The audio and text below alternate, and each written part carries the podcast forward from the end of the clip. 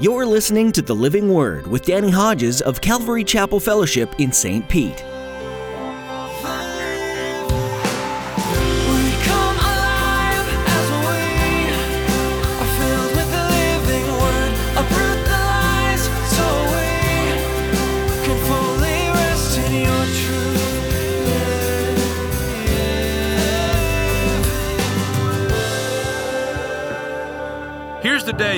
Live in. Here it is right here. The time will come when men will not put up with sound doctrine. Instead, to suit their own desires, they will gather around them a great number of teachers to say what their itching ears want to hear. They will turn their ears away from the truth and turn aside to miss. Folks, this is the day we live in. I don't know if you realize that, but it is. Great challenge in our day to stand for truth. We live in a time and a culture that has denied and walked away from biblical truth. People stand firm on half truths, or worse, flat out lies and deceptions from the enemy. The only way you'll be able to discern truth from lies is to be in the Word. The Bible never changes, God remains the same, and you're forever saved by Jesus Christ. You can take those truths to the bank. As Pastor Danny reminds us today, standing for biblical truth is a challenge, but it's not impossible. Know it, study it, and live it out in love. Now here's Pastor Danny in the book of 2 Peter chapter 2 for today's edition of the Living Word.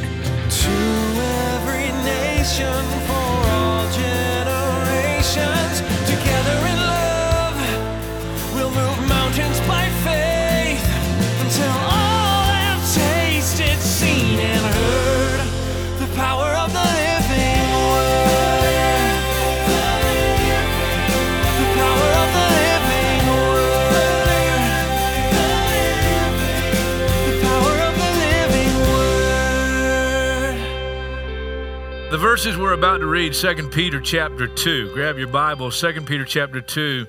Follow behind the very important truth that God used men who were carried along by the Holy Spirit to pen what we have today as our Bible, God's Word.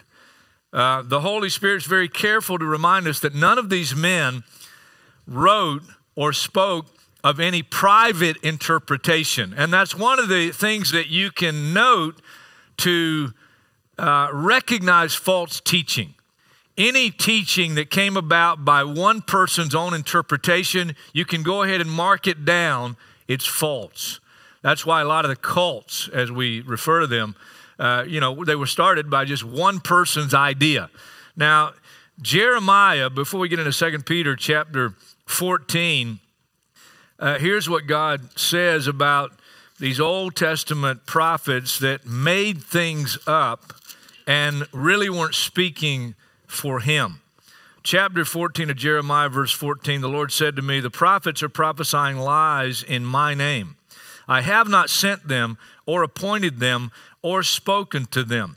They're prophesying to you false visions, divinations, idolatries, and the delusions of their own minds.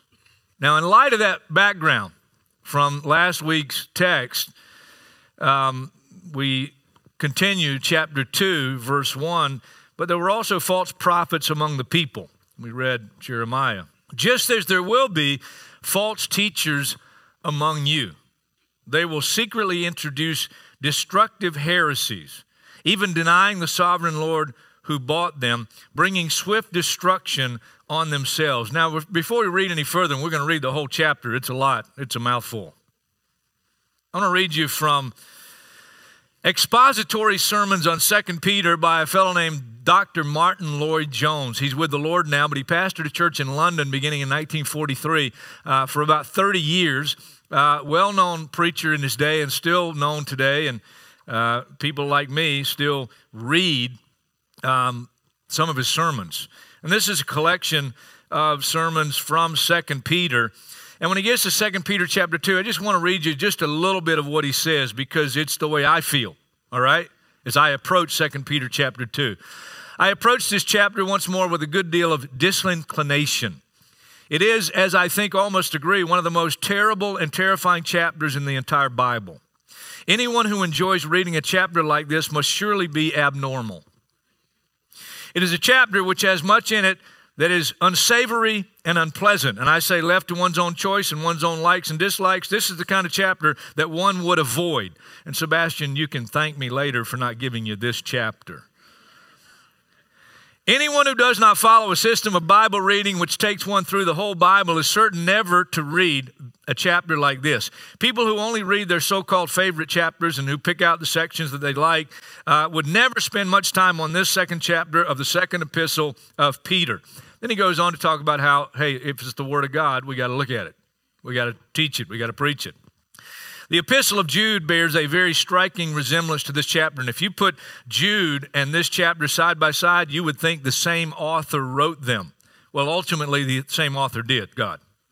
The apostles were tremendously concerned about this matter, and they left nothing undone in their endeavor to warn these first Christians about preserving the purity of the faith and contending for the faith that had once and forever been committed to them, to defend it and to make certain that it should never become adulterated. So, those are my thoughts as well. He just says it a lot nicer than I could. Verse 2 Many will follow their shameful ways and bring the way of the truth into disrepute. In their greed, these teachers will exploit you with stories they've made up. Their condemnation has long been hanging over them, and their destruction has not been sleeping. For if God did not spare angels when they sinned, but sent them to hell, putting them in the gloomy dungeons to be held for judgment, if he did not spare the ancient world when he brought the flood on its ungodly people, but protected Noah, a preacher of righteousness, and seven others, if he condemned the cities of Sodom and Gomorrah by burning them to ashes, and catch this, made them an example of what is going to happen to the ungodly and if he rescued Lot, a righteous man, who was distressed by the filthy lives of lawless men, for that righteous man living among them day after day was tormented in his righteous soul by the lawless deeds he saw and heard. If this is so, then the Lord knows how to rescue godly men from trials and to hold the unrighteous for the day of judgment while continuing their punishment. The idea is some of their punishment is going to happen this life, but the ultimate punishment is going to happen at the judgment. This is especially true of those who follow the corrupt desire of the sinful nature and despise authority. They become independent. Now, as we continue the list, let me just note this is not an itemized list that characterizes every single individual false teacher. It's a sweeping overview of characteristics of false teachers. Bold and arrogant, these men are not afraid to slander celestial beings. Always bothers me when I hear somebody talk flippantly about the devil. Don't just flippantly say, I'm going to kick the devil in the teeth. Listen, you kick the devil in the teeth, he's going to have you for lunch.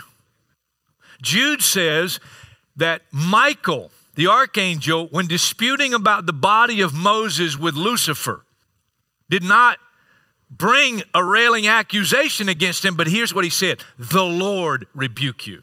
The Lord rebuke you. You better make sure you have the Lord. Yet, even angels, although they're stronger and more powerful, do not bring slanderous accusations against such beings in the presence of the Lord. But these men blaspheme in matters they do not understand. They're like brute beasts, creatures of instinct, born only to be caught and destroyed, and like beasts, they too will perish. They will be paid back with harm for the harm they have done. Their idea of pleasure is to carouse in broad daylight. That word carouse is a word that literally means uh, they like good living, and if they, if they can have it, luxurious living. It's the same word used in Luke chapter 7 when Jesus asked the people what they went out to see when they went out to see John the Baptist. And here I'll read Luke 7 25. What did you go out to see? Jesus said. A man dressed in fine clothes? No. Those who wear expensive clothes and indulge in luxury, there's the word. Luxury are in palaces. So these guys are really into this life and the things that this life offers. They are blots and blemishes, reveling in their pleasures while they feast with you. With eyes full of adultery, they never stop sinning. They seduce the unstable. The unstable are those that don't have a firm foundation of truth in their lives. They are experts in greed, and a cursed brood. Makes you think about what Jesus said to the Pharisees and Sadducees. On the outside, you guys look and appear to people as righteous, but on the inside, you're full of dead men's bones. You're full of greed and self indulgence. They have left the straight way and wandered off to follow the way of Balaam, son of Beor, who loved the wages of wickedness. But he was rebuked for his wrongdoing by a donkey, one of my favorite stories in the Bible. A beast without speech who spoke with a man's voice and restrained the prophet's madness.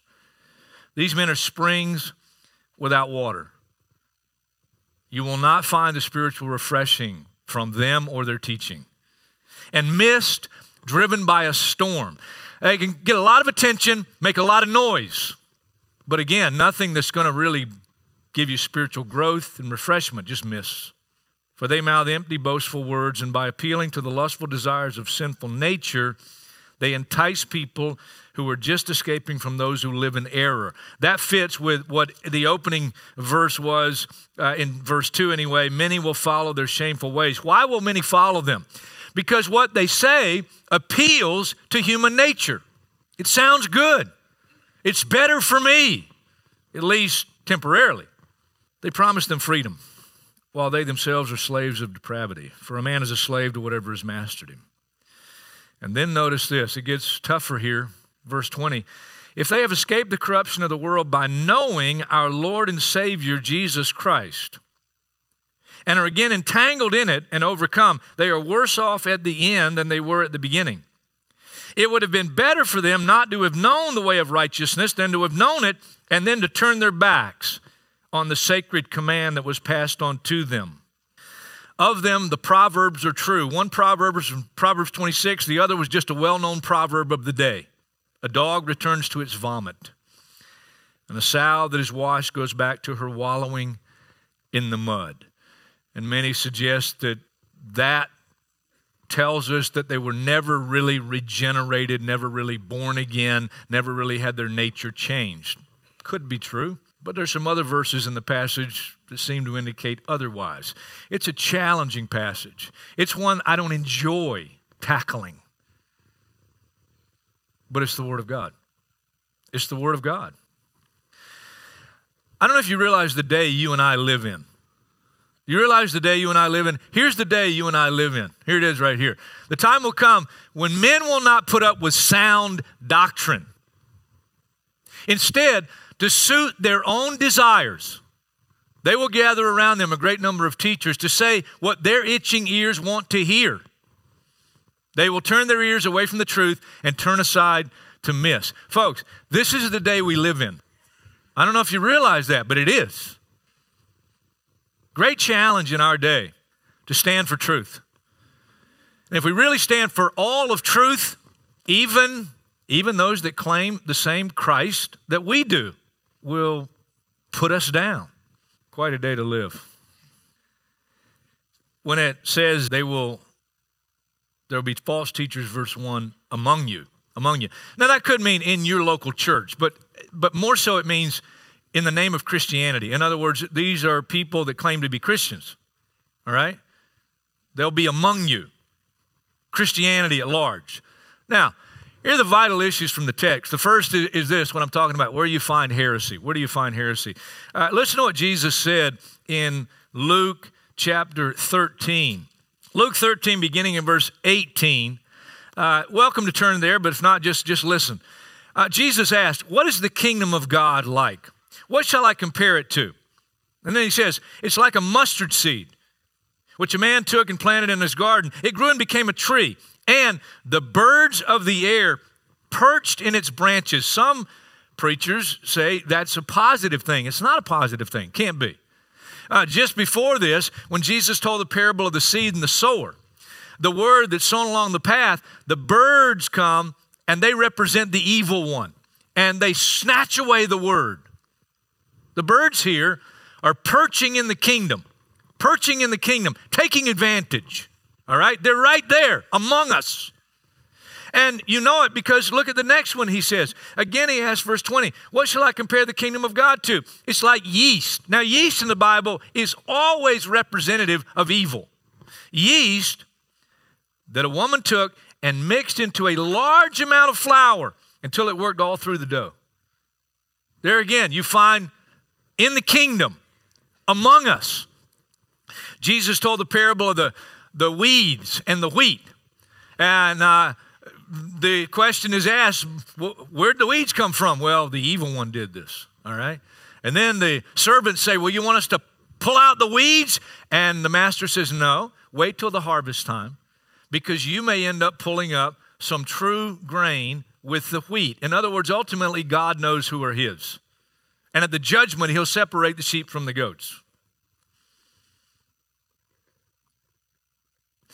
Acts 20, listen to it. Paul says, Even from your own number, men will arise and distort the truth, distort the truth, in order to draw away disciples after them. So be on your guard. Matthew 7 22, fascinating what Jesus said. Many will say to me on that day, Lord, Lord, did we not prophesy in your name? In your name drive out demons, perform many miracles? Then I will tell them plainly, I never knew you. I never knew you. Away from me, evildoers. Let me tell you the second challenge in the passage. And this is where some people decide today is this the local church that we really ought to be a part of, or do we need to find another one? Depending on how I answer this question Can someone lose their salvation? Uh, before I even get into it, I believe I'm eternally secure. I don't go around every day wondering, I don't know, am I going to lose my salvation? Am I really saved? That's crazy. Jesus said, My sheep hear my voice. I know them. They follow me. He said, They're in my hand. I'm in the Father's hand. Nobody can snatch them out of my hand. But that's just one verse. There's other verses that if you if you're not confident, you're not living for the Lord, you know, they don't give you a whole lot of comfort. And I think that's why God put them there. I think truth is somewhere in the balance. Now, you're looking at me. You're looking at me. You're like, okay, let's get into it. All right, let's get into it.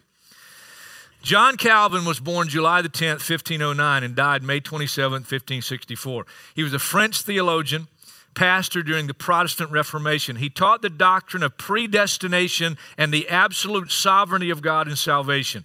His writing, his preaching messages were the seeds of the branch of theology that now bears his name Calvinism. Probably got some here. Matter of fact, I'm certain we do.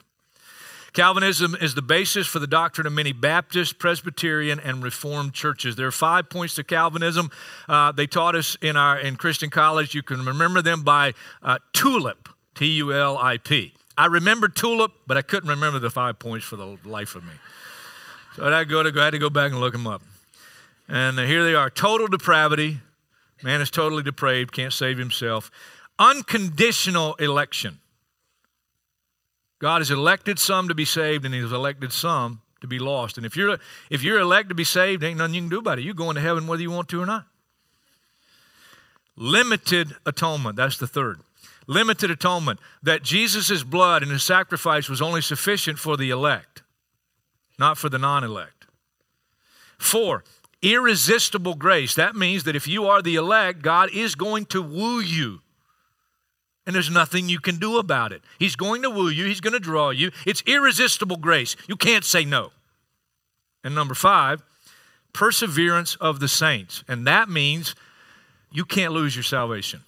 Now, I know people that prayed a prayer 18 years ago, and there's no evidence in those 18 years overall that they really uh, know the Lord, but they believe, hey, I prayed that prayer and I once saved, always saved, and I'm headed there. Well, don't come counseling with me. Jacobus James Arminius was a Dutch theologian who lived from 1560 to 1609. He taught that man is not guilty for Adam's sin, but only when he chooses himself to sin voluntarily. Believe it or not, James Arminius started out as a strict Calvinist. I didn't know that.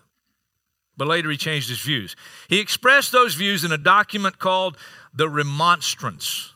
A remonstrance is an expression of opposition or protest, and the Remonstrance was a protest against the Calvinistic doctrine of predestination. The document was condemned as heresy by the Reformed churches at the Synod of Dort, 1618 1619. There were five articles in the Remonstrance, just like five articles in Calvinism. I had never read the five articles in the Remonstrance until this past Friday. Um, and I'm not going to read them all, but one in Article 2 struck out uh, to me, stuck out that agreeably thereunto Jesus Christ, the Savior of the world, died for all men and for every man, so that he has obtained for them all by his death on the cross redemption and the forgiveness of sins. Yet that no one actually enjoys this forgiveness of sins except the believer. But the point is, Jesus' sacrifice is sufficient for all men. Two other main points in the document are election based on God's foreknowledge. That God didn't elect some to heaven and some to hell, you know, and the ones going to hell never had a chance. But based on God's foreknowledge, He knew who would say yes and He knew who would say no, which I think is what the Bible teaches. And then the other is conditional perseverance. Man can choose to reject God and therefore lose his salvation. Now, if someone believes they can lose their salvation, Hebrews says if they've once been enlightened by the Holy Spirit, tasted the goodness of the Word of God, all those kind of things, they can't be renewed. So if, if you believe you can lose it, uh, according to that scripture, you can't get it back. You can't be saved and lost and saved again and lost again and saved again. You say, well, what does this church believe? Now we're getting to it, aren't we? Now you can decide is this the church for me? Well, Arminianism is the basis for doctrine in most Methodist, Wesleyan, Nazarene, Pentecostal, Free Will Baptist, Holiness, and some charismatic churches. Now, there's a point to all this. I'm not just talking theology just to talk theology. This little booklet, Calvary Chapel, not our Calvary Chapel, Calvary Chapel uh, put out. Uh, Calvinism versus Arminianism. We have them in the bookstore, just a little easy to read booklet. I want to read you a couple of things, though, just uh, for, well, FYI. In here, they uh, quote a guy, Philip Schaff, uh, in a thing he did called The History of the Christian Church. Listen carefully. You, you got to be alert today. Got to listen. Calvinism emphasizes divine sovereignty and free grace. Arminianism emphasizes human responsibility. Did you hear that? The one restricts the saving grace to the elect, the other extends it to all men on the condition of faith. Both are right in what they assert. Both are wrong in what they deny. If one important truth is pressed to the exclusion of another truth of equal importance, it becomes an error and loses its hold upon the conscience. The Bible gives us a theology which is more human than Calvinism and more divine than Arminianism and more Christian than either of them. Now, I personally say amen to that. Now, let me read you, let me read you here. These things can never be intellectually reconciled because God is simply too big for us to understand. Both systems of theology emphasize one set of scriptures while either ignoring or drastically twisting and explaining away others. That's why Calvary Chapel is a movement, and I'm not saying this to pat Calvary Chapel on the back. Don't take it that way. That's not the way I mean it. But Calvary Chapel, Pastor Chuck Smith and the movement has chosen that we are not Calvinist, but we are not Arminianist. We are not either in the strict teaching of either of those. We want to be biblicist. And there are verses on both sides. Now, let me give you the emphasis of Scripture. Here's the emphasis of Scripture examine yourselves to see whether you are in the faith. Test yourselves. Don't you realize Christ Jesus is in you? Unless, of course, you fail the test. The emphasis is not on do I have it unconditionally no matter what my lifestyle is like, and I'll never lose it. And the emphasis is not, oh, I wonder if I lost my salvation today, this week, this month, last year. No. No. The emphasis is examine yourself to see if you're in the faith. Listen, by this gospel you're saved if you hold firmly to the word I preach to you, otherwise you believed in vain.